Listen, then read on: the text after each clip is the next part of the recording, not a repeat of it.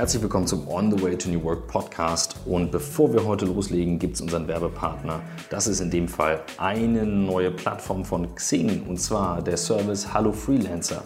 Hallo Freelancer ist ein Service, mit dem ihr effizienter mit Freelancer zusammenarbeiten könnt und eben auch dabei hilft, Freelancer besser zu finden. Das Ganze ist nämlich nicht so einfach. Wir kennen das bei uns im Unternehmen. Wir arbeiten häufig mit Freelancern zusammen und hier habt ihr eben die Möglichkeit, auf die über 400.000 Freelancer in der Xing-Datenbank zurückzugreifen und eben den gesamten Prozess zu managen. Also sprich von der Anfrage über die Kontakte bis hin eben zu der Abwicklung des Projektes. Alles das könnt ihr bei Hallo Freelancer machen. Meldet euch also einfach mal bei Hallo Freelancer an. Wenn ihr selbst Freelancer seid, könnt ihr eben kostenlos auch einen Account dort anlegen und bekommt eben schnell und unkompliziert Projektanfragen. Ich denke, beziehungsweise ich weiß, dass wir selbst, wenn wir B2B-Themen bearbeiten im Unternehmen, unfassbar viel Zeit damit sparen. Wir sparen uns vor allem dieses ganze Thema Listen und diesen ganzen Chaos, den wir sonst dabei haben, denn ihr habt eben ja nicht nur eine Matching-Funktion hier, sondern das, was eigentlich ein CRM-Tool für euch macht. Also, Schaut euch das mal an. Wenn ihr eben mit Freelancern zusammenarbeitet, dann ist Hallo Freelancer eine gute Möglichkeit für euch, das Ganze besser zu gestalten. Ihr bekommt jetzt exklusiv als On the Way to New Work Hörer ein kostenloses White Paper, das ihr runterladen könnt und mit dem ihr erfahrt, warum Freelancer Projekte absagen, wie man besser mit Freelancern zusammenarbeitet, wie man sie gewinnt und auch langfristig für Projekte einsparen kann. Das Ganze könnt ihr runterladen unter hallofreelancer.com/newwork. Also, jetzt mal reinschauen und viel Spaß.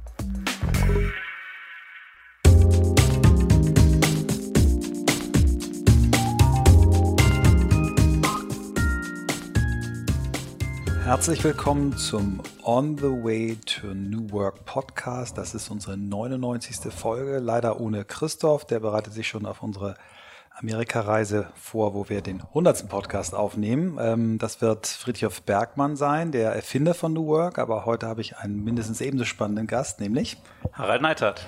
Herzlich willkommen, lieber Harald. Ich bin ganz froh, ganz glücklich, ganz stolz, dass wir es endlich hinkriegen. Ich glaube, ich nerve dich, seit wir mit dem Podcast angefangen haben. Du musst unbedingt mal, musst unbedingt mal kommen und äh, bin aber dann nicht so richtig nachhaltig mit der Terminvereinbarung gewesen. Bei dir ist unheimlich viel passiert in den letzten Jahren.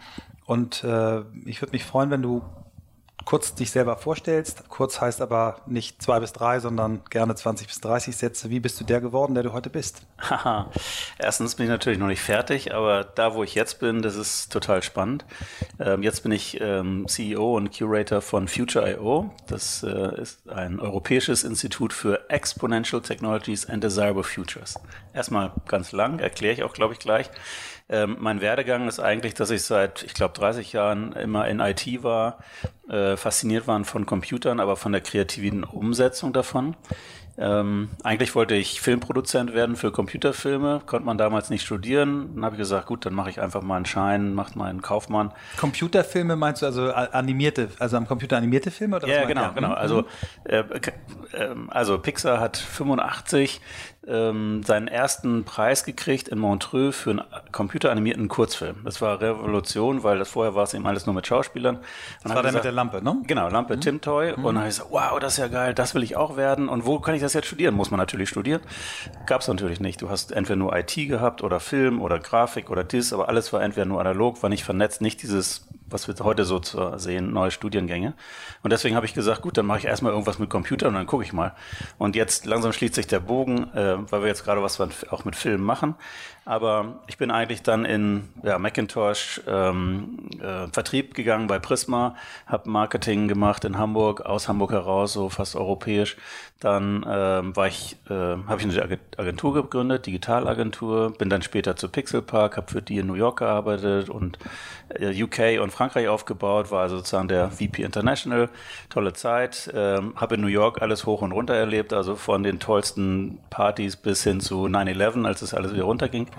Ähm, hab den einen Turm da fallen sehen. Du hast es live gesehen? Ja, habe ich live gesehen, ja. Wow. Wo warst du da genau? Fifth Avenue und 42nd Street an dem einen Briefkasten und dann ging das sozusagen so wow. runter. Also äh, New York in allen Höhen und Tiefen, dann wieder zurückgekommen, dann habe ich Co-Founder oder mitgegründet Smarto. Ich glaube, eines der größten, wenn nicht der größte äh, unabhängige äh, Mobile Advertising äh, Ad Plattform als äh, Real-Time Bidding Engine und so weiter. Also das ging so Richtung Plattform. Dann habe ich aber parallel äh, eigentlich eine Faszination, nachdem ich bei Burning Man war, äh, gesagt, ich muss jetzt irgendwie. Wann war Burning Man? Wann war äh, 2008 das erste Mal. Als hier noch niemand wusste, was das ist. Ja, ein paar wussten das schon, aber das war schon natürlich eine tolle Zeit. Da gab es noch kein Internet. Ich kann sagen, ich bin jetzt eine Woche wirklich raus. Jetzt siehst du leider jede Minute da schon Leute Facebook posten und so. Ähm, da war ich bei Burning Man, habe gesagt, ich will auch was mit Community machen. Also wie kann ich das sein? Dass ich muss nicht ein Jahr äh, oder ein Jahr warten, damit ich wieder in eine Wüste fahren kann, irgendwie äh, so viele Meilen von hier und acht Stunden von San Francisco. Also habe ich MLove gegründet als Community für eigentlich Innovatoren, die kamen aus Mobile, sind aber viel mehr auch in Richtung Meaning. Meaning and Technology ist so ein Thema für mich.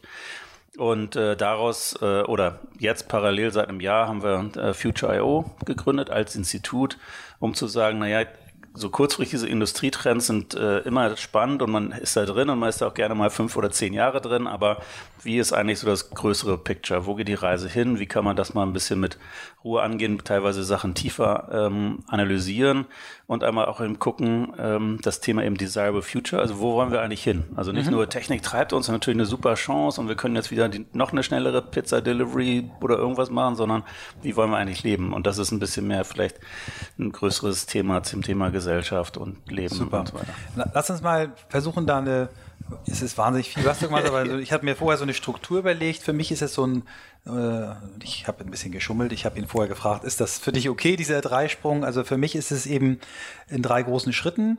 Ähm, die letzten zehn Jahre bei dir, also von, von Mobile im Sinne von mobile Endgeräte und der große Faszination, die du da verspürt hast, hin zu auch Mobilität mhm. ähm, generell.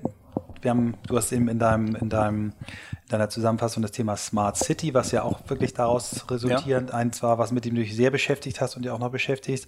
Und aus der Geschichte wurde dir dann, glaube ich, klar, äh, Innovation insgesamt, ja. wo geht die Reise hin, ist, ist, ist dein Thema. Also du hast dich quasi von der ziemlich frühen und sehr im Nachhinein ja sehr smarten und klugen Positionierung auf dieses mobile Endgerät ähm, geöffnet in Richtung Innovation. Vielleicht lass uns die drei Schritte mal nachvollziehen. Also mhm gerne auch nochmal an, anfangen bei Smarto. Das ist ja ein Unternehmen, was, was es auch noch gibt, was ja, ja richtig äh, groß geworden ist, was ihr, glaube ich, verkauft habt. Äh, ja. Vielleicht noch ein bisschen ganz kurz das Geschäftsmodell, ruhig ein bisschen was über die ersten Veranstaltungen, mhm. die du gemacht hast bei MLove, Smart City und dann, ja? Okay, ja. Also Smarto, ich kam also quasi wieder aus ähm, New York, ähm, habe dann hier mich umgehört, wer hier wie, wo was macht, habe Ragnar getroffen und ähm, dann hatte er mir, also das war gar nicht ganz toll, wir hatten sozusagen drei Lunches, lass mal treffen, mal überlegen, was kommt. Und eigentlich hat er überlegt, ähm, sich irgendwo einzukaufen und äh, sagt, Mensch, wir brauchen ein Marketing-Team, wir gehen in eine traditionelle Bude, machen daraus sozusagen Online 2.0 und dann wird es wieder verkauft. Und dann war sozusagen die erste halbe Stunde war eigentlich immer die neue Idee, welche, welche Firma er einsteigen möchte oder welche Industrie. Und die zweite halbe Stunde war, er hatte einen Palm, ich hatte einen Blackberry und wir haben uns immer die neuen Sachen gezeigt. Guck mal, die App oder wusstest du, wie das mit dem Download, wie das so und so geht. Und, dann habe ich nach dem dritten Mal gesagt, sag mal, wir sind doch viel mehr passionate beim Thema Mobile als jetzt bei irgendeiner Tapetenfabrik, die wir irgendwie verditchen wollen, so eine Art. Sondern äh, lass uns doch was mit Mobile machen. Ich habe gehört, da gibt es eine Messe in Barcelona, lass mal hinfliegen und gucken. Entweder haben wir nach einer Woche 100 Freunde, wir sagen, es ist super, oder es ist einfach vorbei, weil das war gerade quasi das Ende von Ringtones. Also du mhm, hast es mhm. Frog und diese Dings alle heißen und das war so eine heiße Geschichte. Ein paar Leute haben ja ein paar hundert Millionen gemacht. Und dann war so, ja, zwischen, das war WAP, WAP, ne? Also Mobile Internet ging gerade so richtig los, war aber eigentlich nicht richtig ich existent. damals gehörte zu denen, die sich totgelacht haben, gesagt haben, wie, das kann doch gar nicht funktionieren. Genau. Wer will denn auf so einem kleinen Mäuseschirm auch nur irgendwie Internet ja. haben? Ich fand das total lächerlich. 2005, also ja. zwei Jahre vor iPhone, vor, ja. vor, so. Und dann sind wir natürlich eine Woche dahin gefahren und hatten 100 neue Freunde und gesagt, super, da machen wir was. Und da erst haben wir selber Apps gebaut, wo wir gesagt haben, ja, Apps, wir bauen mal Apps. Und dann aber war relativ schnell klar, dass ich sagte, also ich kam sozusagen mehr aus der Werbung, Ragnar mehr aus Plattform. Äh, dann kam Petra äh, noch mit dazu und ähm, anderes Management-Team. Und dann haben wir gesagt, naja, also unser Problem ist ja, wie monetarisieren wir unsere Apps? Und dann habe ich gesagt, naja, das muss ja Werbung sein. Wir können nicht für 20 Euro einen Newsreader verkaufen, also irgendwas, was News hat. Und ich habe Spiegel Online äh, auf WAP for free, die machen das irgendwie mit Werbung. Wie wissen wir jetzt auch nicht genau, aber ich glaube, wir können nicht für das gleiche quasi Geld nehmen, wenn das Modell eigentlich Werbung ist. Also Werbung. Und dann ähm, sind wir losgegangen, hatten wir erstmal einen Ad, Network äh, in Amerika, Third Screen Media, die uns quasi Advertising geliefert haben. Und dann war das aber so die Füllrate, also wie viel, äh, was ich frage die 100 Mal an und 13 Mal sagen sie, ja, ich habe was. Und äh, das war aber nur in Amerika. Und wir waren mittlerweile, haben wir Klicks aus Amerika, aus Südafrika, aus plötzlich Indien und Deutschland natürlich gekriegt. Und wir so, naja, jetzt haben wir aber nur einen in Amerika, der uns nur 13 Prozent gibt. Wie schaffen wir das denn, dass wir in jedem Land mindestens einen haben, aber wir brauchen in jedem Jahr quasi ja mindestens fünf, die uns dann fünfmal, sagen wir mal 20 irgendwie auf 100 Prozent kriegen können? Also die 13 Prozent bezogen sich auf die Möglichkeit, die ihr hattet, auszuspielen. Genau, genau. Also wir haben 100 Mal gefragt, hast du mhm. eine Anzeige für uns? Und 13 Mal haben wir gesagt, mhm. ja, wir haben die, ja, die Marke. Mhm. So, und dann habe ich gesagt, lass uns mal switchen das ist das größere Problem. Wenn wir das schon haben als kleiner, da haben hunderte oder tausende andere App-Developer das gleiche Problem. Das heißt, Fokus war eigentlich Apps? Genau, eigentlich war Apps und, und B2C sogar. war ein äh, Seitenaspekt und dann genau. habt ihr den irgendwann gedreht. Und dann haben wir gesagt, wir machen keine eigenen Apps mehr, weg vom B2C-Modell, wir machen nur B2B, wir werden Service-Provider, wir werden Plattform äh, für eben Mobile-Werbung. Und genau diese Art von Plattformmodell ist ja nun das, was alle drüber reden. Und wir sind da eigentlich eher reingestolpert, aber dann war es genau das, was die App-Developer so. Und ich mache, Smarter macht, glaube ich, habe ich gerade gehört, ich glaube 20 Milliarden Requests am Tag. Hm, das ist der Hammer. Also das ja. ist so eine Maschine, die da in, in ja. Millisekunden irgendwie fragt und das sind alles ja Auktionen. Das ist quasi wie Ebay. Mhm sagt einer, ja, ich habe hier ein Handy und da ist ein 40-Jähriger in Hamburg auf dem iPhone, äh, hast mal Werbung für uns? Dann geht das an 15 verschiedene Leute jetzt wahrscheinlich mittlerweile, die dann sagen, ja, ich habe hier Brand 123. Super. Ähm, gut, ähm, haben wir 2005 gegründet, zwei Jahre vor dem iPhone, haben gesagt, wir machen Werbung in Apps auf dem Smartphone. Das heißt, keiner wusste, was A, B oder C ist. Haben alle gesagt, was wollt ihr eigentlich? Das wird eh nix. Und äh, erst 2007, als dann ähm, ja, Steve Jobs gesagt hat, hier, das ist übrigens ein iPhone und ein Smartphone. Da müsst ihr doch, da müsst ihr doch durchgedreht sein vor Glück, als ihr das gesehen habt. Oder? Ja. ja. Ähm, war, äh, sag mal, oder Angst, oh Gott, jetzt nee, nimmt er uns das Also weg. ich bin total darauf abgefahren und habe gesagt, komm, wir waren sogar in San Francisco zu der Zeit, nicht bei äh, Steve Jobs, aber in der Stadt und gesagt, wow, ich kaufe mir das jetzt, jetzt geht's los, das ist genau das Ding. Und innerhalb, äh, es war erstmal noch ein bisschen abwarten, sagen wir mal, weil nicht alle begeistert waren, äh, weil die gesagt, der Techie dann, ja, aber wir lassen wir erstmal, wir haben auch, guck mal, schon eine Roadmap, wie das denn so im größeren oder der Blackberry ist doch viel wichtiger. Genau, wir haben doch schon Palm und lass uns mal warten ja. und so weiter. So, das heißt, dann, bis es dann eigentlich richtig losging bei uns, das hat dann auch ein bisschen gedauert, aber jetzt, wie gesagt, mittlerweile Riesenfirma. In Hamburg arbeiten, glaube ich, 100 Leute am höchsten Punkt hier in dem alten, wie heißt er, Empurio. Und insgesamt 200 Leute. Mhm. Und vor zwei Jahren wurde es verkauft nach China. Also ja. eine chinesische Medienuntergruppe hat das gekauft und ich bin aber, also 2005, dann war ich sieben Jahre, ähm, also CMO, habe sozusagen die Marke mit aufgebaut und Produktentwicklung gemacht und wirklich ein tolles Team, hat wirklich viel Spaß gemacht, so die ersten Anfänge. Wir sind ja witzigerweise auch gleich in Amerika gestartet. Also wir sind drei Hamburger gewesen ähm, Ragnar und Petra ständig immer West Coast. Ich leben kam ja, eigentlich, leben, ja eigentlich drüben, leben eigentlich drüben. Mhm. Ich ähm, frisch aus New York und wir haben gesagt, nee, wir machen mal eine Inc. Äh, erstens billiger, weil kein Notar, hier kostet Notar und was weiß ich 3000 Euro, bevor Delaware, du losgehst. Habt ihr eine Delaware Inc. gemacht oder was? Ähm, ja, genau. Erst eine Delaware und nachher wurde es aber eine kalifornische. Mhm. Jetzt ist es mittlerweile ein naja, ja. Holding und so weiter. Es wurde ähm, aber ähm, es ging uns erstens darum, dass wir ähm, da vielleicht Zugang zu Geld haben, schneller und billiger gründen könnten, was ja hier wirklich, du bist, guck mal, du hast mit 300 Dollar oder 500 Dollar bist du eine Inc., die genauso ist wie American Express Inc. Ja, das ist Wahnsinn. So, also der alleine diese Marketinggeschichte schon dazu war spannend. Ich habe auch immer äh, die Werbung so gedruckt, dass es genau eben ein Letter Size, also ich bin hier in Copyshop in Hamburg, habe gesagt, ich brauche A4 ähm, oder ich brauche eben äh, Letter Size. Dann haben ja. die gesagt, ja, du musst dann aber A3 drucken und das wegschneiden. Ist egal. Wir sind the stupid Americans. We are from Silicon Valley. Ja, wir haben das so gemacht, so, vermarktet, dass es also eine tolle, tolle internationale Story geworden ist mit Singapur Office und so weiter. Und das war super. Das zeichnet einen guten CMO aus, das auch zu spüren, dass das eben Treiber für die Marke sein kann. Super. Ja. ja, also das war immer so, das passte dann nicht in die Höhlen. Wir waren immer ein bisschen anders und also für mich Seth Godin, ne, being remarkable. Du musst mhm, nicht der Beste mhm. sein, aber das ist irgendwie so, ja, die sind doch irgendwie aus Amerika, aus dem Valley als, ja. naja, also die Story hat, äh, hat super viel Spaß gemacht und, und der Ride. Dann war ich, wie gesagt, 2008 im ähm, im Valley, weil ich 2007, äh, nee, sorry, äh, 2008 das erste Mal Burning Man. Dann habe ich ähm, gesagt, oh, ich will diese Community bauen, MLove, ähm, erstmal so ein bisschen parallel. Dann das heißt quasi Burning Man und, und dein Business verheiratet und daraus ein Event-Format erstmal gemacht. Genau, genau, weil, weil ne? eigentlich ähm, Smarto, wir haben, wir haben Preise rausgegeben für beste Werbung und so weiter. Und wie kann man sozusagen als Marke eine Marke aufbauen, wenn man nicht riesen Etats hat? Du musst also eine Story kriegen, die Sachen, White Papers und so weiter publishen.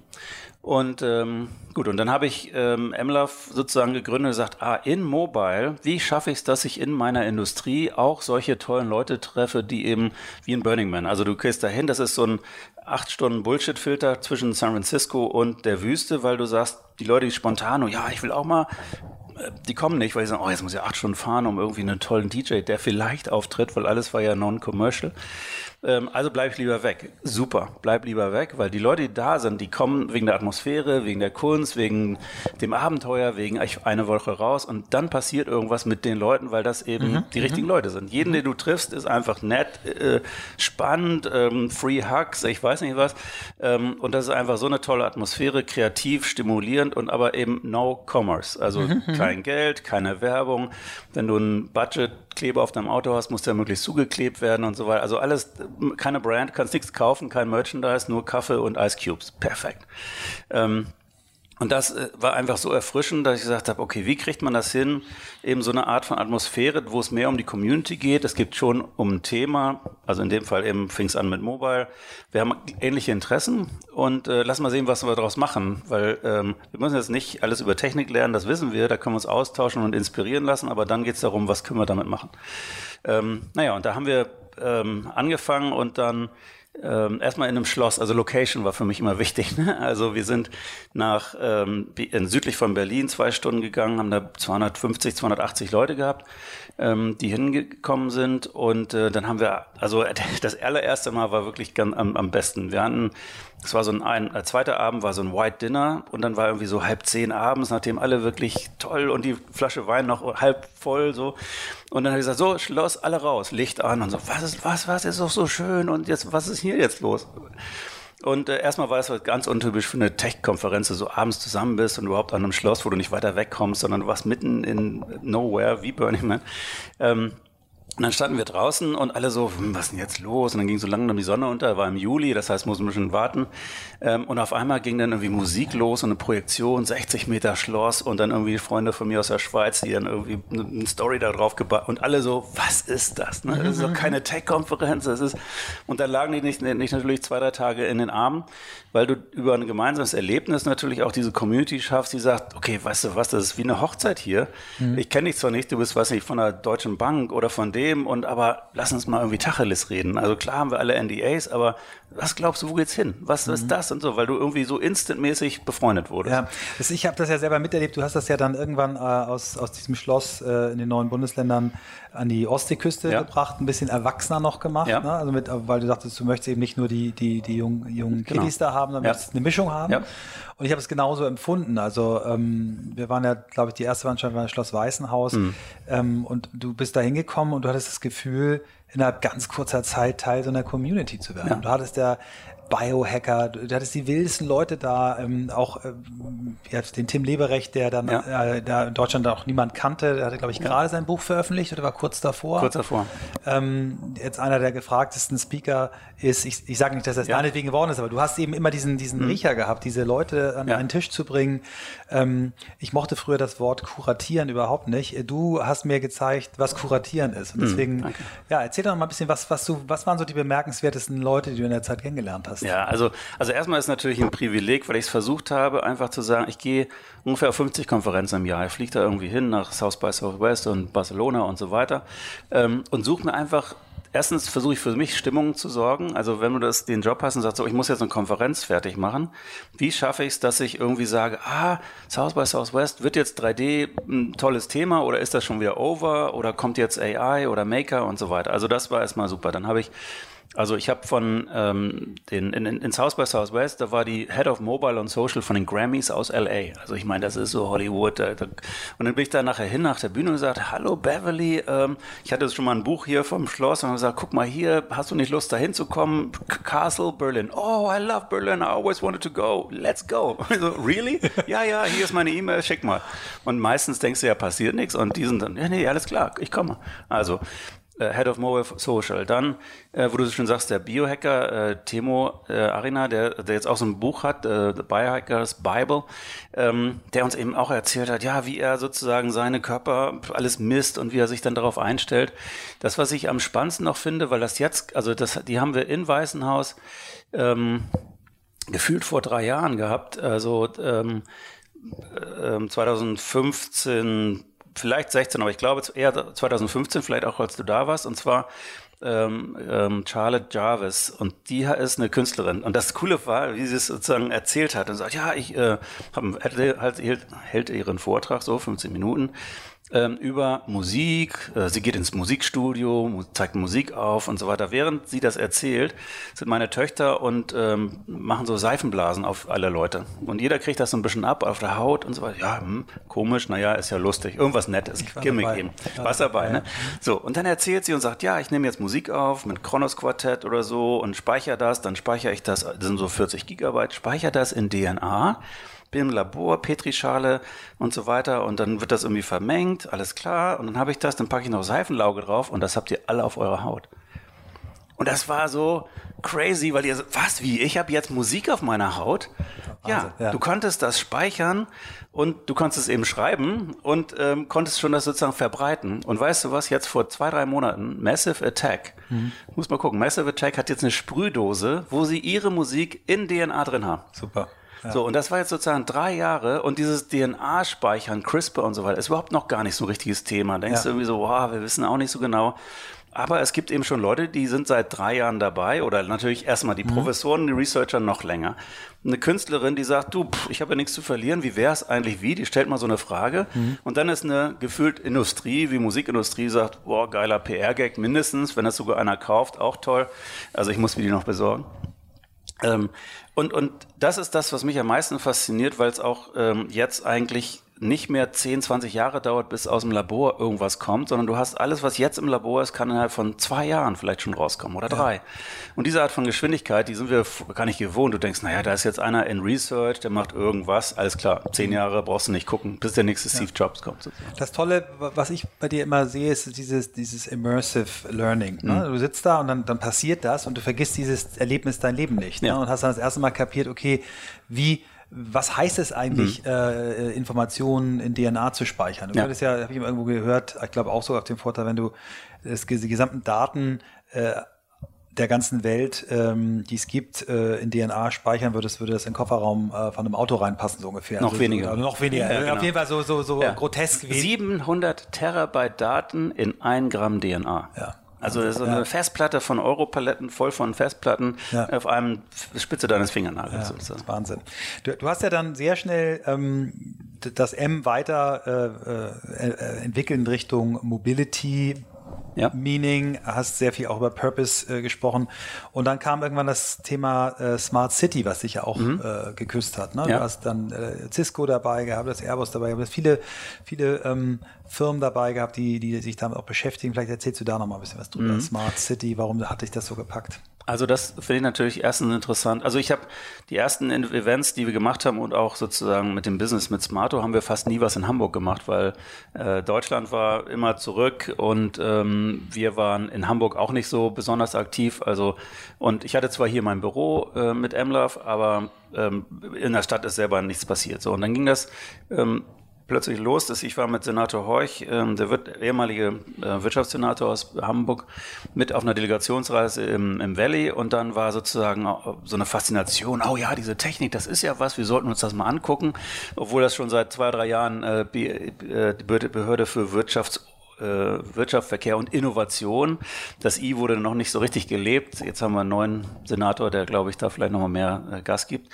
Ähm, aber es war dann die Rede davon, oh, es gibt einen neuen Kongress, ähm, Welthafenkonferenz 2015, das wird ja total toll und alles smart, smart Port, smart City. Und dann habe ich eben einen Vorschlag gemacht und gesagt, ja super, das müssen wir, ist ja ein tolles Thema, wie können wir jetzt sozusagen aber auch Smart Citizens mit einbeziehen, weil ähm, die sind ja mit ihrem Handy, sind wir ja smarter als die Verwaltung sozusagen. Also dass die ja ihre Baustellen fertig haben, um das mal klischee-mäßig zu machen, haben wir das schon auf dem Handy, wie wir drum rumfahren. Ähm, und ich habe gesagt, das muss ja irgendeine Waage geben. Wie können wir vielleicht was schaffen? Erstens das Thema natürlich beleuchten ähm, und wie können wir vielleicht einen Showroom dafür bauen, wo man ein Lab hat, wo man tatsächlich auch Sachen sieht, die äh, Startups machen. Wie können wir Startups auch nicht rein, auch mit reinbringen, dass nicht nur amerikanische Konzerne sind, die in der Verwaltung irgendwie Netzwerke verkaufen, sondern was heißt das für uns als Bürger und vielleicht, sag mal, die die ähm, Startups in dem Sinne als die most advanced Bürger, die auch was machen und darauf vielleicht eine Chance sehen, Startup gründen und sagen, ich mache hier einen neuen, was nicht, Sensor für, für Luftqualität oder äh, habe vielleicht einen Elektroroller oder alles, was die Leute so anbieten wollen und so. Ja, gute Idee, aber kein Geld, kein Budget und auch keine Zeit. Wir haben ja nur noch ein halbes Jahr. Naja, und dann ähm, erstens das Thema hat mich fasziniert und dann habe ich eine äh, Idee eben weiterentwickelt und habe gesagt, komm, lass uns doch mal hier so ein, äh, ein Dorf bauen aus Containern. Ähm, also wir nennen das Emla Future City Campus. Das ist dann 2015 eingeweiht worden und eigentlich ging es erstmal darum, einen Showroom zu haben für die Lösung, die es in Hamburg gibt. Das heißt, diese Konferenz, das ist ja nur zwei, drei Tage gewesen, ein paar bunte Fahnen auf dem ähm, CCH und dann äh, waren alle wieder weg, bis eine Sonderausgabe Abendblatt. Und da habe ich gesagt, es muss doch irgendwie nachhaltig sein, können wir das nicht hinkriegen. Jetzt sind wir also seit drei Jahren ähm, da unten in der Hafen City und haben da so eine Art Labor und da sind jetzt Mobility-Betreiber, also Emmy, die Roller, Scooter haben da ihr Headquarter, Flotility sind Mieter Nummer eins, die mhm. machen eigene Rollerentwicklungen, die mit auf drei Rädern fahren. Da kommen vielleicht zu Flotility ja. nachher nochmal, weil das für mich so ein, so ein Musterbeispiel ist, dass hier Techn der Technologieführer weltweit oder einer der Technologieführer mhm. sitzt und dann aber irgendwie so äh, Cheap äh, Producer in, in Amerika in, innerhalb ja, von einem Jahr ja, ja. eine Milliardenbewertung ja, genau, kriegen. Genau, ne? genau. Also da, genau. Ist vielleicht auch so, also da haben wir erstmal so eine genau. Art Labor mhm. gegründet und, und ähm, haben dann auch Senatoren und Bürgermeister oder ähnliche Empfänge gehabt.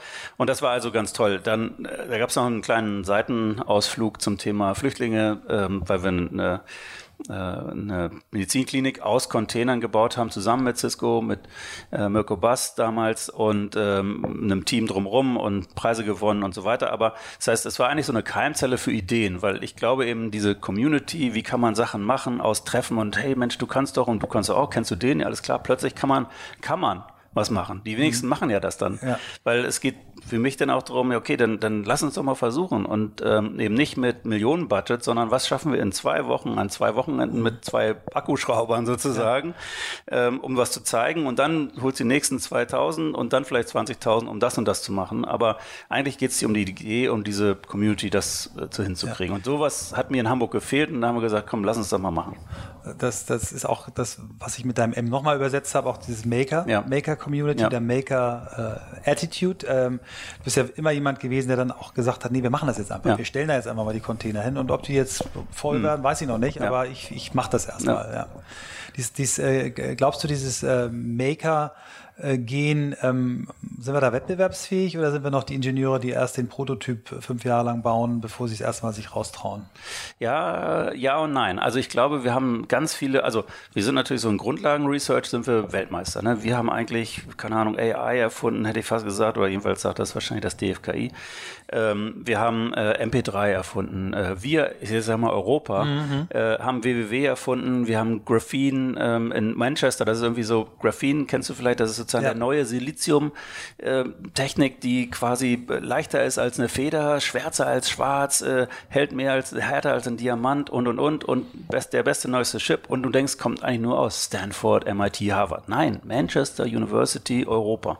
Genau wie CRISPR mhm. eigentlich auch eine Technologie ist, die erst irgendwie in äh, Alicante, ähm, ähm, Warte, erklärst Spanien. Du mal CRISPR, wir haben es einmal gehabt, aber CRISPR ist im Prinzip die, die eine Technik, um, um DNA zu sequenzieren, ne? Genau, genau, um in DNA, äh, sag mal, zu schneiden, Veränderung, mhm. DNA, äh, ähm, also Gen Optimierung sozusagen genau. rausschneiden, reinschneiden, wieder Sachen zusammenpacken und so weiter.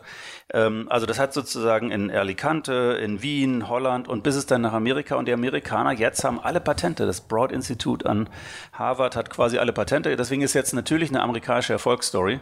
Ähm, und so weiter. Also wir nehmen uns, also wir sind in Research super, wir sind, glaube ich, in Engineering toll, weil ich meine, wer kümmert sich schon um den Sound des Zuklappens des Autos sozusagen, also bis zur Perfektion. Ähm, und uns fehlt. Das Schalterdrehgeräusch ist. Ja, am besten ist, finde ich, also ich muss dir sagen, also als ich das erste Mal nach Weißenhaus gefahren bin, hatte ich einen, äh, wir hatten da, ähm, äh, du, du, hast uns ja geholfen, Audi als Partner und dann bin ich mit dem TT hochgefahren und als ich dann das erste Mal das Ding ausgemacht habe und die haben dann, du dumm, du dumm, du hörst dieses Audiosignal im mhm. Auto mhm. und ich meine, ich weiß nicht, welche andere Marke das, wenn überhaupt macht, aber das ist so ein geiles Gefühl, sagt, wow, ich bin hier in der Marke drin. Also, und also diese Art von Perfektion haben wir, glaube ich, in Deutschland perfekt, in Europa auch an vielen Teilen. Ähm, und ich glaube, wir schaffen es nicht, dass eben Teile dieser ja, Ingenieursleistung, dieses Machen und Mut und, und sagen, komm, okay, ähm, jetzt kriegst du ja auch mal 100.000, um was zu machen und dann geht's weiter und wir begleiten dich. Ähm, und das sieht man, glaube ich, äh, besonders in Hamburg ist so dieser Zwiespalt zwischen, wir sind eine der modernsten, offensten Städte und das Geld ist sozusagen das zugenagelste Tasche, gefühlt jedenfalls, die man so findet, weil ähm, das die konservativen, ähm, sag mal, Blankenese, Räder äh, haben eben überhaupt keinen Sprung in die Schanze. Also, oder es ist natürlich besser geworden, in den letzten 10, 20 Jahre, aber es ist immer noch, ich höre andere Startups eben klagen und sagen, Mann, die verstehen nicht, was ich mache. Und so, ja, aber du bist doch eigentlich, Thema Flotility vielleicht, mhm als all von den Beispielen, die haben eben, ähm, äh, der Oliver kommt aus der Solarbranche, hat in Singapur gearbeitet und also immer schon sozusagen ein paar Sachen voraus und hat gesagt, ja, wie wäre es, wenn wir so einen Roller machen, aber der drei Räder hat, weil dann kann eben auch jemand, der nicht so fit ist, sich draufstellen und muss nicht gleich rumwackeln, sondern steht schon mal. Und äh, du kannst das Ding quasi mit Kamera äh, ferngelenkt, ähm, mit Operator zu einer Ladestation oder zu einer Sammelstation bringen. Ne? Genau, genau, genau. Also das sind so die neuesten Tricks, die er so da drauf hat und ähm, aber bis das verstanden wurde und sagen, ja, wie soll ich dir Geld geben, weil ist ja noch verboten. Ja. So, also so, also genau, das genau verkürzt, ja. Mhm. Also ja, aber es ist so in Europa, äh, in Europa ist schon erlaubt, in Belgien ist schon erlaubt. Also die, die EU sagt schon, ja, die Direktive ist da. In Lissabon fahren die schon rum. Guck mal in Amerika und so weiter. Ja, da sind ja in Hamburg zwei ja oder drei Startups so. innerhalb kürzester Zeit ja. äh, in eine äh, zehnstellige Bewertung gekommen. Ne? Also ist Milliardenbewertung. So, so crazy. Unicorn. Und, ja. Äh, und die haben ja nur, wenn man wirklich da mal genau hinguckt, äh, Drecksprodukt. Also ja. die, die Holen sich das aus China zwei Wochen, sagen, nach Kleber zwei Wochen drauf. sind die kaputt. Ja. Das wird auch erstmal noch nicht akzeptiert, weil die, die Dinger werden teilweise mhm. in Müll geschmissen ja. von, von Kritikern. Ja. Äh, und Oliver hat mir mal erzählt, dass, das ist aber auch völlig normal, ähm, weil so eine, so eine Sache auch wie Carsharing, das braucht man ein Jahr, mhm. bis es im, im, Stadtbild ist und dann gibt es auch keinen Vandalismus mehr. Aber er hat die bessere Technik, also alles besser, ne, bessere mhm. Ladeinfrastruktur, also weil er sagt, er, er, er tauscht die Dinger äh, aus, die genau. Akkus, weil dann steht das Ding 24 Stunden auf der Straße. Während die Amis, die müssen dann, da gehen dann Studenten rum, sammeln mhm. 10 bis 20 ein, so viele Steckdosen, wie sie zu Hause haben und laden die über Nacht zu Hause ja, genau, aus. Genau, also genau. völlig ganz anderes aber, Prinzip. Aber ja geil, ja. weil die Amis machen erstmal. Ja. Und jetzt Genau, das da ist auch diese, auch das Produkt gut machen. Ja, das, das ist, ist eben Silicon Valley. Du machst was, ist 80 Prozent fertig, haust das raus, kriegst Marketing, dann ja. VCs, die sagen, oh cool, das sind ja alles Wetten. Ich ja. wette da drauf, das ist toll. Und wenn die Quote dann so und diese Art von Venture Money, was wirklich ja. Venture ist, Risikokapital, fehlt eigentlich. Ja, also an alle VCs, die das vielleicht hören oder Leute VCs können, ruhig mal Flotility googeln, Oliver anrufen. Ich glaube, der genau. kann noch was brauchen und ich glaube auch noch, dass er sich auch noch äh, etablieren wird, weil er wirklich ein toller, toller Unternehmer ist, äh, ja. toller. Ja, Ingenieur. also diese Langfristigkeit ja. auch, dass du irgendwie über Jahre einfach ja. diesen Frust und so, oh Mann, jetzt haben die das schon wieder nicht geglaubt und so weiter. Ja. Aber ähm, internationaler Vergleich sagen ihm auch alle, wow, das mhm. Ding ist besser als das, was wir haben. Äh, wir müssen da mal vielleicht einen Weg finden. Kannst du es noch ein bisschen schlechter machen für uns? Wir brauchen es nicht schlechter. genau, genau. genau. Ja, also äh, Startups haben mhm. wirklich eine, eine Funktion auch in einer Stadt oder so, einfach Sachen aufzubrechen. Und ich glaube, wir tun uns gut daran, ähm, einfach da eine, eine größere Offenheit zu haben und und äh, wie gesagt, es hat sich viel entwickelt, aber ähm, jetzt es ja eben nicht nur Mobile Mobility Meaning, sondern jetzt geht es irgendwie crazy. Also von DNA, Robotik, AI ja. und so, alles, was da so kommt. Äh, du hast ja deine Grenzen immer gesprengt auf deinen Konferenzen. Ja. Dann hast du irgendwann auch ja ähm, namhaften Vertreter der Singularity zu Gast ja. gehabt. Und ich hatte das Gefühl, da hat sich bei dir nochmal der Schalter umgelegt, auf ich möchte mich mit Zukunft insgesamt beschäftigen ja. und nicht auf eine Technologie beschränken. Ist das richtig? Ja, auf jeden Fall. Also wir hatten, ich, natürlich bin ich angefangen mit sozusagen in der Mobile Community, aber mir ging es immer schon, was ist the next big thing? Und ähm, also, also als ja, Lebenslauf, ich habe sozusagen einer der ersten Mobile äh, CD-ROMs gebrannt. Dann haben wir als Agentur. Hieß Pixelpark eigentlich früher auch Agentur für CD-ROM-Marketing? Weil so hieß die, die Tochterfirma von Springen der Kubi Elephant 7, ja. die ja irgendwann ja. mit Pixelpark gemerged ja. hat die haben sich am Anfang wirklich in eine Agentur für CD-ROM-Marketing. Mhm. Ich glaube, äh, Pixelbug war immer Pixelbug Multimedia. Okay. Also das war auch schon aber so ein Wort, was es jetzt nicht mehr gibt. Ne? Und ähm, so, also, einigen Politikern gibt es das noch. Ja, ja, die haben das dann. Ja, das ist manchmal so. Also ich habe, äh, aber das schon vor, vor drei Jahren ähm, nee, vor vier Jahren hat Merkel hier, glaube ich, eine Rede gehalten in einer IT-Strategietage. Und da habe ich gesagt, die Rede ist doch von 98 oder so. Mhm. Also du hast das Gefühl, dass Politik eben wirklich manchmal 10, 20 Jahre zurück ist und sagt, ja, also ich glaube in Zukunft, das wird wichtiger, das geht auch nicht wieder weg, aber dann sagen die immer noch Hashtag Neuland, so eine Art. Mhm. Und an jeder Milchkanne brauchen wir auch nichts. Also die, die treten da manchmal in Dinger da rein, weiß nicht. Also vielleicht für mich auch das, diese mit den Politikern. Ich glaube, wir müssen alle politischer werden. Das interessiert mich brennend. Äh, ich meine, wir haben, wenn du Kinder hast, dann willst du, dass das für die die besten Opportunities ist. Und wir geben da unsere Stimme quasi ab oder geben denen eigentlich unsere Power, sagen, ich will, dass du dafür sorgst, dass diese Stadt oder dieses Land oder dieser Kontinent die besten Voraussetzungen hat für, was nicht, Sicherheit, klar, dass meine Kids hier aufwachsen können, dass hier Opportunity gibt und dass hier irgendwie ein besseres Leben, ja. Und, Würde ich äh, einmal gerne reingrätschen, ja. sehe ich genauso. Ich, äh, es ist eben so leicht, zu äh, Politiker zu bashen und sagen, da sitzen nur Lehrer, Verwaltungsangestellte mhm. und Juristen. Das ist böse, diesen ja. drei Berufsgruppen gegenüber weil diese drei Berufsgruppen Verantwortung übernehmen. Mm, und äh, genau. äh, ich sehe es genau wie du. Ähm, wir müssen politischer werden. Ja. ja. Also wir müssen in diesen Dialog und ich glaube, das, was für mich eben wichtig ist, ich möchte, dass die informed Decisions machen. Also wenn jemand sagt, oh sorry, das ist Neuland, ich weiß nicht, mhm. dann sage ich, okay, das kannst du noch ein Jahr machen, aber dann nein. Entweder hast du in dem Jahr Bücher gelesen, hast die tollsten Berater der Welt, ähm, oder aber du sagst, sorry, das ist nicht mehr mein Ding, dann muss ich weg. Dann müssen wir junge Leute ran. Also da müssen wir, glaube ich, ein bisschen radikalerer werden und sagen, okay, wie können wir, weil wenn du nicht täglich mit dem Smartphone äh, umgehst, wie sollst du dann verstehen, was sozusagen Mobile und was dann noch kommt? Was ich auch nämlich nicht nur Technik als Treiber für gesellschaftliche Veränderungen ähm, ist einer der größten Treiber, aber auch sehr, wie man als Mensch sich verändert. Also dass du sagst, ja, ich fahre jetzt eben mit Car2Go, ich brauche kein Auto mehr oder ich fahre mit irgendwelchen Sharing-Modellen oder alles, was da so kommt, kannst du dir eigentlich nur vorstellen, wenn du sagst, ja, ich drücke drauf und dann kommt doch das. Dann kann doch eigentlich ein Auto auch kommen. Dann kann ich doch eigentlich auch sagen, ja, dann kommt es auch als selbstfahrendes Auto, weil du eine andere Mentalität im Kopf hast. Wenn du es aber nur quasi, wenn dir die Leute das E-Mail ausdrucken, dann weißt du gar nicht, was das heißt. Die Geschwindigkeit und so sagst du, ja, das sind jetzt schnelle Briefe. Nein, das ist jetzt eben E-Mail.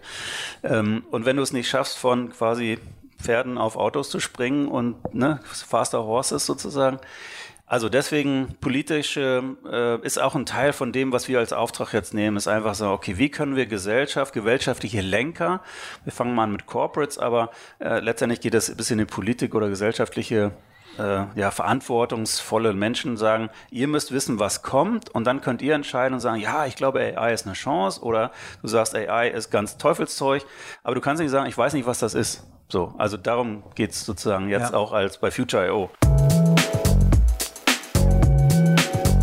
Und bevor es gleich mit dem On the Way to New Work Podcast weitergeht, kommt hier die kurze Werbeunterbrechung. Und in dieser Pause ist unser Werbepartner die Firma Lavita, die ihr unter lavita.de erreicht. Was ist das? Ich hole mal aus. Ich bin nämlich gerade mit Michael unterwegs. Wir sind in den Staaten und wir könnten hier, wenn wir unterwegs sind und weil wir häufig unterwegs sind, unseren Speiseplan durchaus optimieren. Wir sind da nicht so besonders gut darauf zu achten, was isst man wo. Ihr kennt das vielleicht. Man macht es zu Hause super, unterwegs nicht so gut. Und das, was Lavita macht, ist, es ist ein hochwertiges, sehr komplexes Saftkonzentrat aus über 70 natürlichen Zutaten wie Obst, Gemüse, Kräutern, Ölen und hilft euch dabei, die Ernährung zu optimieren. Also sprich, wenn ihr so wie ich jetzt das Gefühl habt, ihr könnt den Speiseplan optimieren und das Gefühl habt, so ein paar zusätzliche Vitamine und Spurenelemente würden einem ganz gut tun, dann wäre das genau das Richtige. Das heißt, es kann euch dabei helfen, das Immunsystem im Winter zu stärken und euch eben dabei helfen, eure Ernährung zu verbessern. Vielleicht ein ganz kurzer Hintergrund zur Firma. Lavita ist ein Familienunternehmen. Ihr könnt auch auf der Website mal schauen. Wurde gegründet von der Eishockey-Legende Gerd Trunschka, der eben auch sehr darauf geachtet hat, weil er wusste, seine Ernährung nimmt starken Einfluss auf seine Gesundheit und auf die Leistungsfähigkeit. Das ist das, worum es bei Lavita geht. Also Schaut euch das mal an, lavita.de optimiert eben die tägliche Ernährung mit wichtigen Vitaminen und Spurenelementen. Ich finde eine großartige Sache, jetzt gerade im Winter. Einfach mal raufschauen und jetzt viel Spaß mit der nächsten Folge On the Way to New Work. Future.io äh, hat sich ja vorgenommen, äh, Europa zu stärken Ja. ähm, und über, über verschiedene Formen von, von äh, Weiterbildungs- und, und Konferenzangeboten wirklich dafür zu sorgen, dass Politiker, Männer und Frauen aus der Wirtschaft äh, sich wirklich ähm, laufend, nicht einmal, hier so eine, ich fahre Ja. mal eine Woche und mache mal eine Woche Singularity und komme wieder und dann muss ich wieder meinen Job machen, sodass sie wirklich, du, deine, kein Credo ist ja wirklich, ihr müsst, wir mögen alle das Wort nicht, aber lebenslang lernen. Ja, ja, genau. Vielleicht müssen wir auch ein neues Wort dafür finden. Ja. Lernen hört sich immer an Bildung, das ist so in Schule und da bin ich auch mal fertig, sondern was weiß ich, quenching the thirst of my curiosity oder irgendwie so ein irgendwas, weil sozusagen sagen, wow, das ist ja cool, du hast das wieder äh, gelernt. Und ähm, du hast ja eben angesprochen, also wir hatten bei MLAV schon bei der allerersten Konferenz hatte ich einen Speaker, Juri, der seitdem auch immer dabei war, der von der Singularity äh, kam und war da der Europa-Botschafter sozusagen. Und das war mir immer faszinierend. Wir sagen, wow, was ist das nächste, was da kommt?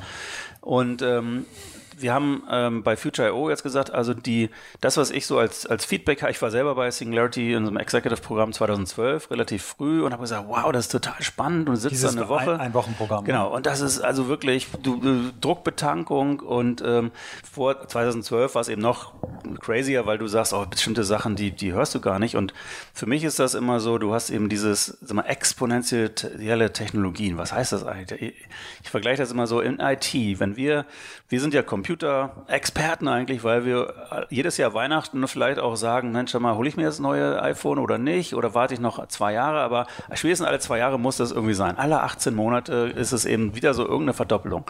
Also das ist so gefühlt, da kommt so ein ICE-Zug auf uns zu. Der ist so schnell und selbst weil wir, obwohl wir im Thema sind, kann es sein, dass wir nicht wissen, was das iPhone 13 sozusagen. Hoffentlich kommt da mal eine Überraschung, ja, aber es könnte auf jeden Fall sein. So, und jetzt machst du aber, gehst einen Schritt zurück und siehst, da kommen noch drei oder vier ICE-Züge auf dich zu. AI, Robotik, Nanotech, Biotech. Und du, boah, also das heißt, es ist eigentlich gar nicht in deiner Industrie, aber wenn du deinen Horizont nicht ein bisschen erweiterst, nach links und rechts guckst, dann weißt du gar nicht, was da schon parallel passiert, was plötzlich wieder einer sagt, oh, wenn ich das und das zusammenbringe, wie ein Steve Jobs bei ersten iPod, diese Hardware mit diesem Ding und diese Geschäftsmodelle, ähm, dann, dann bist du plötzlich wieder so, oh Gott, wo kommt das her? Und überrascht. Nee, muss nicht überrascht sein, wenn du nicht jetzt schon ein bisschen guckst. Das ist total schwierig, weil man natürlich in seinem, wenn ich jetzt in der Autoindustrie bin, bin ich natürlich erstmal die nächsten drei Jahre beschäftigt. Muss ich erstmal von Diesel weg, dann muss ich Elektro selbst fahren. Oh, ich bin ja total busy. Ladeinfrastruktur. Ladeinfrastruktur und so weiter. Aber äh, hat das vielleicht was mit DNA-Speichern oder CRISPR? Nein, erstmal, ich, hey, pff, keine, keine Zeit. Vielleicht ist aber irgendwas plötzlich ja. da in dieser Kombination.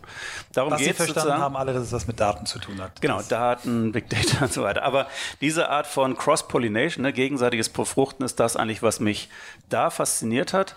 Aber wenn du da sitzt nach einer Woche, dann denkst du irgendwie nach zwei Tagen so, super, aber sag mal, wir müssen mal hier über Ethik, Moral und solche Sachen reden und so. Und nach dem ersten Tag ist es so ein bisschen ein kleines Gefühl, nach dem zweiten Tag mm, grummelst und am dritten Tag sitzt du eigentlich schon mit verschränkten Armen und sagst, sag mal, äh, wir können doch nicht alles machen, was geht. Wir müssen auch gewisse, entweder eine Richtung haben, ne? wie wollen wir leben, oder Schranken sagen, nee, sorry, das geht nicht. Hier gibt es mal ein paar Gesetze in der AI, darüber treten, da treten wir jetzt nicht rüber. Und dann ist es gefühlt, ähm, ohne den nahe zu treten, ist es quasi, ja, ja, am, wir haben am Freitagnachmittag, äh, 17 Uhr, haben wir noch ein Dings, da haben wir einen Workshop über Ethik, aber zur gleichen Zeit fahren wir zu Google X ähm, oder zu Autodesk ins Maker Lab und der Bus äh, leaves in five minutes. Also ist klar, die gehen alle dahin.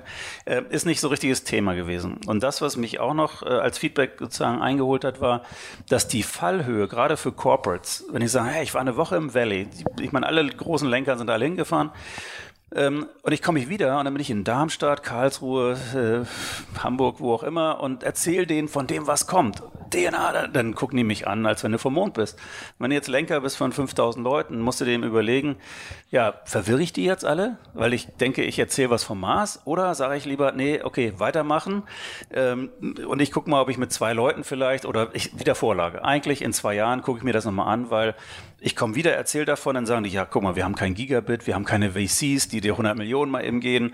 Also wir sind hier eben in Deutschland. Das ist was anderes. Ja, also die und, europäische, deutsche, Perspektive, deutsche und europäische ja. Perspektive ist dir, liegt dir am Herzen. Unser Wertekosmos, den, der, den wir erstmal ja hart verteidigen müssen, ja. vielleicht auch nochmal neu definieren müssen, aber das äh, habe ich verstanden. Mhm. Diese, genau, dieses Zwischen, also das, das europäische, unsere DNA, unsere Werte müssen wir da platzieren, das ist Nummer eins, dass wir nicht nur Silicon Valley äh, hörig sind, was sich durch Trump und so weiter ja eigentlich auch langsam erledigt, dass man einfach ein bisschen anders hinguckt. Und ähm, das andere ist, dass wir natürlich auch Richtung China gucken müssen, sagen, wow, die kommen wie ein Tsunami, das ist noch nicht so richtig, aber die kommen nichts, die kommen, die kommen, die kommen. Und wir wir sind in der Mitte und müssen entweder sagen, gut, werden wir jetzt nur noch, äh, haben wir neue Freunde oder sagen wir, wir sind eigentlich auch eine dritte Kraft als Europa. So, und dann müssen wir eben bei Corporates sagen, das zum Beispiel faszinierend, ähm, Telefonica, ähm, in Barcelona. Hat eine Unit, die heißt Telefonica Alpha und das ist sozusagen die erste, das erste Moonshot Lab in Europa. Es gibt Google X, kennen wir alle, selbstfahrende Autos da erfunden oder, oder rein, vorgebracht, ähm, ganz lange. Und ähm, so Telefonica hat ähnlich, ja, die waren mit einer Delegation im Valley und es gibt deutsche, was nicht, ähm, Kommunikationsunternehmen, die war auch zur gleichen Zeit im Valley. Die Deutschen haben gesagt, wieder Vorlage brauchen wir nicht. Telefonica hat gesagt, da ist irgendwas dran an diesem, was noch kommt, Exponential. Wir können jetzt aber auch nicht alle 10, 20.000 Leute da crazy machen. Wir binden jetzt eine Unit, Alpha, die sind unser Moonshot Lab und die sollen, kriegen jetzt mal für drei Jahre Budget und die sollen sich eine Geschichte ausdenken. Und das finde ich so spannend. Was ist ein Moonshot? Ja? Und die sagen, in er findet ein Geschäft, was in zehn Jahren potenziell eine Milliarde Umsatz machen kann und mindestens oder um die 100 Millionen Leute betrifft. Es muss nachhaltig sein, also Teil der SDGs, also ähm, UN Sustainable Development Goals. Also ist das nachhaltig, ist das, bringt das die Menschheit voran sozusagen. Ähm, und es nimmt irgendeine Breakthrough Technology. Das ist quasi äh, Nummer fünf. Im Prinzip ja? die Definition eigentlich die, die auch äh, die Google-Gründer, ne? Genau. Für, für 10X. Ganz ähnlich ja. für Google mhm. X. Und sagen, hey, was ist irgendwie fett? Was ist eine Technik, die wir vielleicht noch nicht ganz beherrschen? Aber wie könnte die in zehn Jahren auftreten, dass wir daraus ein Geschäft machen, was nichts mit dem Kerngeschäft zu tun hat, sondern mhm. draußen vor ist? Und das finde ich so faszinierend, dass man es eben in Europa machen kann. In Spanien äh, mit einem, ja, äh, mehr oder weniger innovativen äh, Firma, die eben aber auch viel Legacy hat und, und so weiter. Das heißt, ein, einfach ein Lab gründen, was nicht jetzt eben ein Extension von R&D ist. Die berichten nur an CEO, nicht an R&D oder Innovation und so weiter. Das ist einfach so der dritte, der dritte Horizont. Ja? Also nicht das, was dich jetzt als Produkt äh, als Firma die nächsten zwei Jahre weiterbringt oder als Industrie die nächsten drei bis fünf Jahre, sondern außerhalb der jetzigen Industrie, was kommt da? Mhm. Und diese Art von Weitsicht ist eigentlich das Programm für uns bei äh, Future.io. Wir wollen Moonshots for Europe mhm. ähm, nach vorne bringen und Leute, die sich so. Das ist dein Why quasi, ne? Also genau. Ja. Ich möchte Moonshots. Äh, Moonshots for Europe. Ja. Mhm. So, also, warum Europa, habe ich schon erzählt, dritte Kraft und so weiter. Wir haben hier so viele tolle Werte, die eigentlich äh, auch die anderen Welt, als ein Gift, ja, für die mhm. anderen. Ähm, auf der anderen Seite müssen wir uns ein bisschen eben mehr hinstellen, auch auf die Schulter klopfen und trommeln und sagen, nee, das Glas ist eben nicht halb leer, sondern es ist mindestens halb voll. Ähm, und wir haben auch was dazu zu geben. Und ähm, Moonshots ist eben, ne, Kennedy, nächstes, dieses Jahr 50 Jahre Mond, 50 Jahre Mond. 40 Jahre I EU äh, und so weiter. Ähm, und ähm, das. 22. Juli war es, glaube ich. 20. Juli, weil 20. ich habe meine Mutter gefragt, was sie an ihrem äh, 30. Geburtstag gemacht hat. Sagt sie, weiß ich nicht, da war natürlich Geburtstag. Ich sage, da sind wir zum Mond geflogen. Ich war erst drei, aber oh, Wahnsinn. genau. Ähm, so und äh, es gibt natürlich, äh, was was mich am meisten fasziniert, um wieder auch einen Schlüssel auf Mobility Startup in diesem Bereich. Wir haben ja äh, PT Scientist, wie du weißt, ist ja nun ein Startup, was sich echt um Mond kümmert. Ja. Und diese Story, die du wahrscheinlich schon dreimal erzählt hast, finde ich so faszinierend ja. und, und und äh, Robert und seine Crew sind eben auch Teil unserer Faculty, dass Leute, die einfach sagen, ich mache das jetzt mal, ich finde das faszinierend und ich weiß auch noch nicht wie genau wie, aber ich weiß, da ist der Mond, da will ich hin und ich habe ein paar Ideen, die das äh, irgendwie, wo ich es schaffen könnte. Ja. Wir Diese Art, Robert ja auch jetzt seit, seit fünf Jahren und wir werden ihn auf jeden Fall auch noch hier zu Gast haben. Aber ja. der soll erstmal mal sich auf seine Mission konzentrieren. Ja, und, und aber das zu hören äh, von, von seinem Team, einfach ja. so, dass sie sich das zutrauen, dass sie sagen, wir wissen auch nicht genau wie, das ist ein Teil, das irgendwie Corporate-Menschen hören müssen. Und ich sage, wir müssen dafür, wie gesagt, informed decisions. Hört ihr das an, hört die Story von Telefonica an, hört ihr Stories von, wir haben SAP Futurist, Futurist von Daimler und so, also Leute, die sich ständig auch in ihrer Firma mit Zukunft beschäftigen, die sagen natürlich nicht, was sie in ihrem Labor machen, die sagen aber, wie sie denken. Die, welche, welche Signale hören sie, sehen sie, nehmen sie in und sagen, ah, brauche ich jetzt nicht, aber das ist jetzt wichtig, das brauche ich in fünf Jahren und legen sich sozusagen ihre Timeline zurecht. Und dem ähm, gerade ja, da äh, sind dabei ein Buch zu launchen, Moonshots for Europe. Äh, das wäre meine nächste Frage gewesen. Und äh, dafür haben wir mit der Faculty zusammen 27 Autoren quasi die verschiedenen Sichtweisen an diese Art von Denke. Wie kann ich groß denken, Moonshots machen und wie kriege ich das innerhalb der Firma hin oder einem Team oder so weiter. Das mhm. versuchen zusammenzubringen. Und da Vielleicht gehen wir auf das Buch nochmal ein und du sagst mal so, begreifst mal so ein paar ähm, ja, ich weiß nicht, musst du selber aber ob es Eigenschaften sind oder, oder Themen, die wichtig sind, wenn man so denken möchte. Also mhm. vielleicht greifst du mal anhand von ein paar Beispielautoren auf, ja. worum es da geht. Ähm, gut, also Telefonica ist natürlich klar, die haben, die erklären so ein bisschen, was, da ist zum Beispiel ein Bild drin von einem äh, ähm, einer Diskothek. Was heißt Diskothek? Ja, die sagen, die haben irgendwie, also Worldbuilding ist eine, ist eine Methode aus Hollywood, wie du sagst, ja, ich mache jetzt einen Science-Fiction-Film, wie kann ich den eigentlich die Szenen so zusammenstellen, dass äh, der Actor in der Szene und dass irgendwie alles zusammenpasst. So, die und Telefonica. Wie heißt das? Worldbuilding. Worldbuilding. Ja. Mhm. Ähm, und Telefonica nimmt das und sagt, okay, wir machen jetzt eine Welt und die stellen sich einfach vor, okay, wie wäre es, wenn wir, äh, in, äh, egal welche Zeit, in 100 Jahren von jetzt, wir leben alle in einer Disco. Was heißt das denn? Naja, also die, die Umgebung ist irgendwie, du musst nicht arbeiten, ähm, du bist aber auch in der Disco, du kommst da, wirst da reingeboren, äh, bist viel länger drin und so, also wie funktioniert Altern, wie funktioniert ähm, Zusammenarbeit, weil du eben mehr in einem Entertainment um bist, vielleicht also VR äh, hoch 10. Mhm, mhm, mhm, Andresen sagt gerade tausendmal mehr VR als äh, AR. Ähm, egal, also die die stellen sich sozusagen so eine Welt vor, dann kommt ein Poster raus und wenn du dazu nicht die Story weißt, weißt du gar nicht, was ist ein hübsches Poster, was soll das eigentlich? Und diese Art von Storytelling, mhm, Narrative, mhm, mhm. und das ist, kommt vielleicht auch wieder zu Marketing, CMO. Welche Art von Stories erzählst du, wo sie sagen, wow, das ist ja cool, da will ich mit dabei sein, da, da habe ich auch eine Idee dazu. Oder vor allem jetzt verstehe ich es, ne? weil so eine Analogie äh, wie Disco äh, ja. hilft dir dann eben mal. Äh, genau, du kommst einfach mal vom anderen Ding, kannst auch so tun, als ob, naja, wir sind mhm. ja in der Disco, ist eh eigentlich Quatsch, was soll das eigentlich? Eigentlich, mhm. aber dann kann ich ja mal Quatsch machen. Ja. Und plötzlich ist da irgendein Nugget dabei, wo du sagst, oh, daraus suchen wir was. Mhm. Letztendlich sollen die ja eine Sache suchen, die eben in zehn Jahren was rauskommt, was, wo ja. keiner was war. Also musst du auch irgendwie ganz anders deinen Kopf äh, so. Das beschreiben die das Modell. Ähm, dann, ähm, also äh, Martin Wisowski, der Futurist von SAP, Großartig. der schreibt einfach wirklich so, das ist so Horizon 3, wie kommst du da hin? Zack, zack, zack, so eine Checkliste. Juri van Geest ist mit dabei, der Singularity gemacht hat und äh, Max Giordano, äh, mein Freund, der ähm, sozusagen mit äh, Initiative auch gemacht hat bei Future.io, der schreibt einfach wirklich diese Exponential nochmal wirklich auf, was gerade jetzt aktuell ist und tausend Quellen da drin und so weiter. Und ähm, dann sind aber auch ein paar Autoren, die eben über Purpose. Also was heißt das dann eigentlich, wenn wir nicht, wenn wir nur Technik, Technik, Technik, das ist eben nicht das, was worum es geht. Mhm. Julia, Julia Winterfeld, von Winterfeld, ja. äh, mhm. Diana Glasiewicz, ähm, die schreiben eben über Purpose oder Monica Smith hat ein Buch geschrieben über Business Purpose Design. Wie design ich denn in meinem Business so? Und die gibt da einen Auszug. Ähm, und, Warum wir äh, eigentlich unser Buch gar nicht mehr schreiben?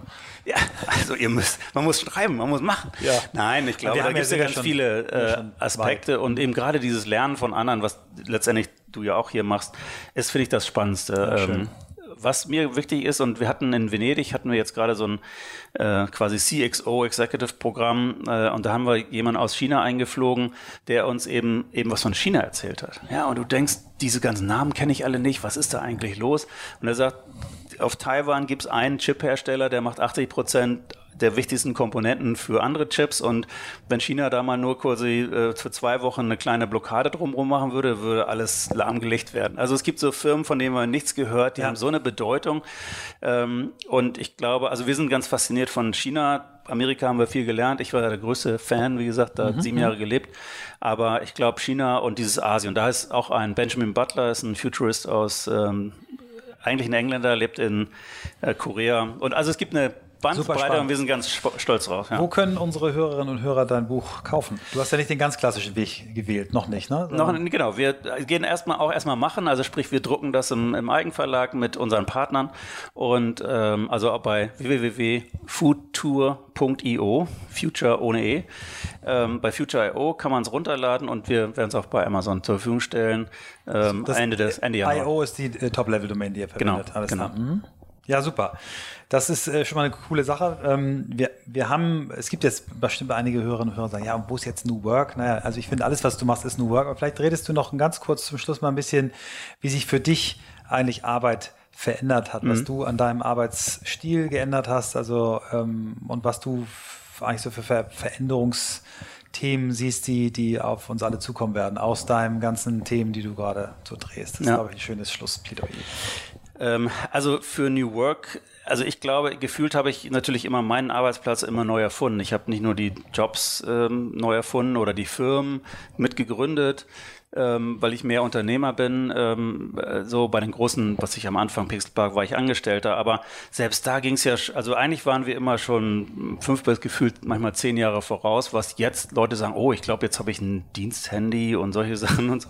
Ähm, und ähm, was für mich einfach dieses diese Mobilität, ja, dass also Ideen, dass du nicht einen festen Arbeitsplatz hast und da da eincheckst und so. Also das ko konnte ich persönlich auch nie. Deswegen haben wir das irgendwie äh, eigentlich immer als als Agentur oder vielleicht kreativer bist du auch andere Sachen gewöhnt. Du weißt, dass du eine Idee meinetwegen sonnabends äh, nachmittags beim Duschen äh, kriegst und nicht unbedingt morgens um neun bei einer bei einer Firma am Schreibtisch. Und ähm, ich glaube, die ähm, für mich war es immer so, wie kann ich mich in Kunden reinversetzen, wie kann ich mich in mein, meine Zielgruppe reinversetzen und wie kann ich Teile eben auch vorleben. Also ich habe eben gemerkt, es gibt verschiedene Arten von Work. Ne? Also mhm, gerade mhm. zum Beispiel vielleicht auf ein Thema Startup wenn du selber Gründer bist, dann bist du am besten die ersten zwei bis drei Jahre.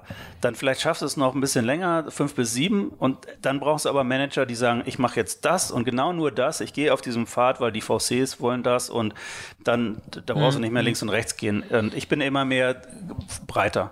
Und das war für mich eigentlich auch so ein Learning, dass du kannst nicht jeder CEO, der vielleicht äh, das 15 Jahre macht, ist nicht unbedingt an jeder Stelle immer der richtige Mann ähm, oder Frau. Ähm, also diese Art von, es gibt einfach Unterschiede unterschiedliche Leute, die an unterschiedlichen Positionen ihre Arbeit leisten können und die einen brauchen mehr Freiraum, die einen brauchen das nicht. Und ähm, ja, ich glaube, diese Art von ähm, Arbeit, äh, das, was mich am meisten beschäftigt, vielleicht ist das sozusagen der letzte Satz, ist, wie, wenn wir Arbeit neu definieren müssen mit dem, was an Technik auf uns zukommt, dann glaube ich, müssen wir eher eben an Purpose rangehen und sagen, okay, was will ich eigentlich im Leben erreichen? Arbeit ist ja ein Sinn und Zweck dazu.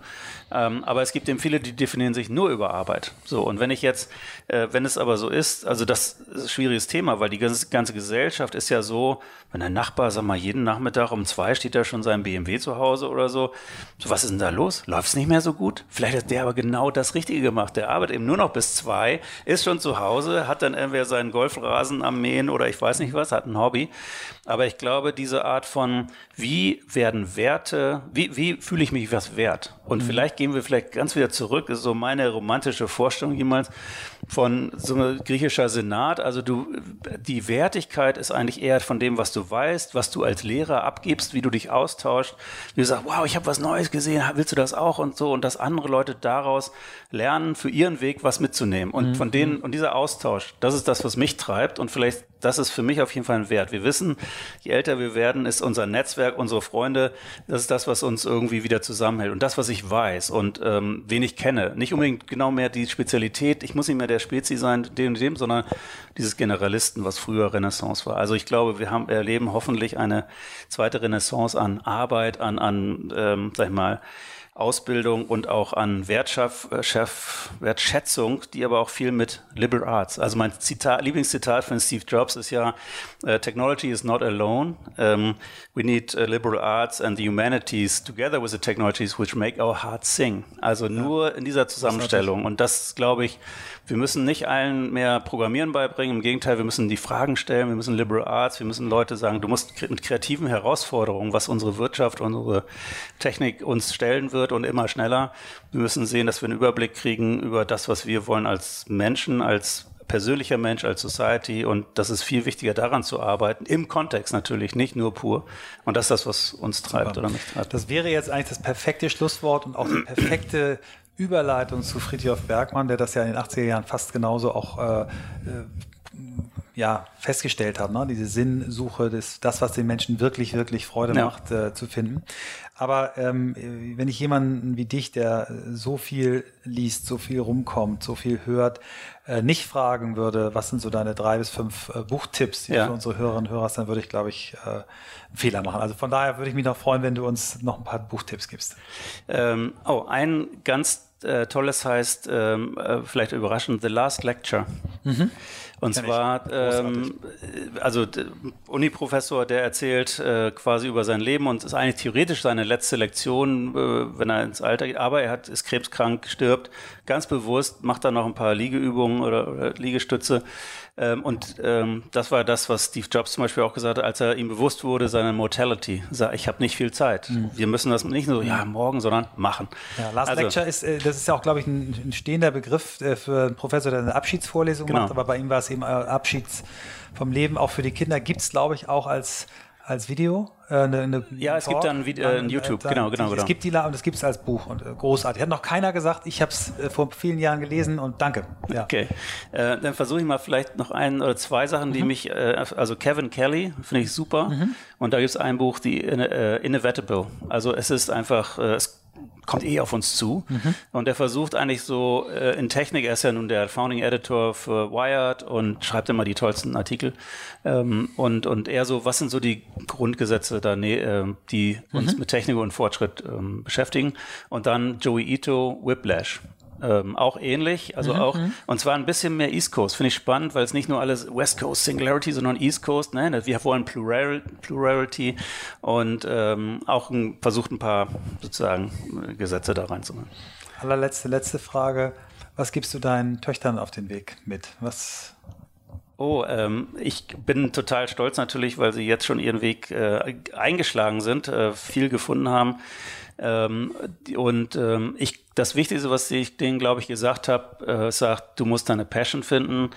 Ähm, folge, folge dem, folge dir sozusagen ursprünglich und du musst nicht weder studieren noch äh, irgendwas, obwohl beide studieren, sondern du musst wissen, was dich interessiert und ähm, Curiosity, ja, also die sind in Amerika mhm. mit mhm. aufgewachsen und hier und ich glaube, ähm, ja, weiter lernen, äh, auf den Weg geben und follow your passion, not follow everybody else. Super. Vielen lieben Dank, Harald. Das war eine großartige Stunde mit dir und ich äh, freue mich, dass wir es endlich hingekriegt haben. Danke dir.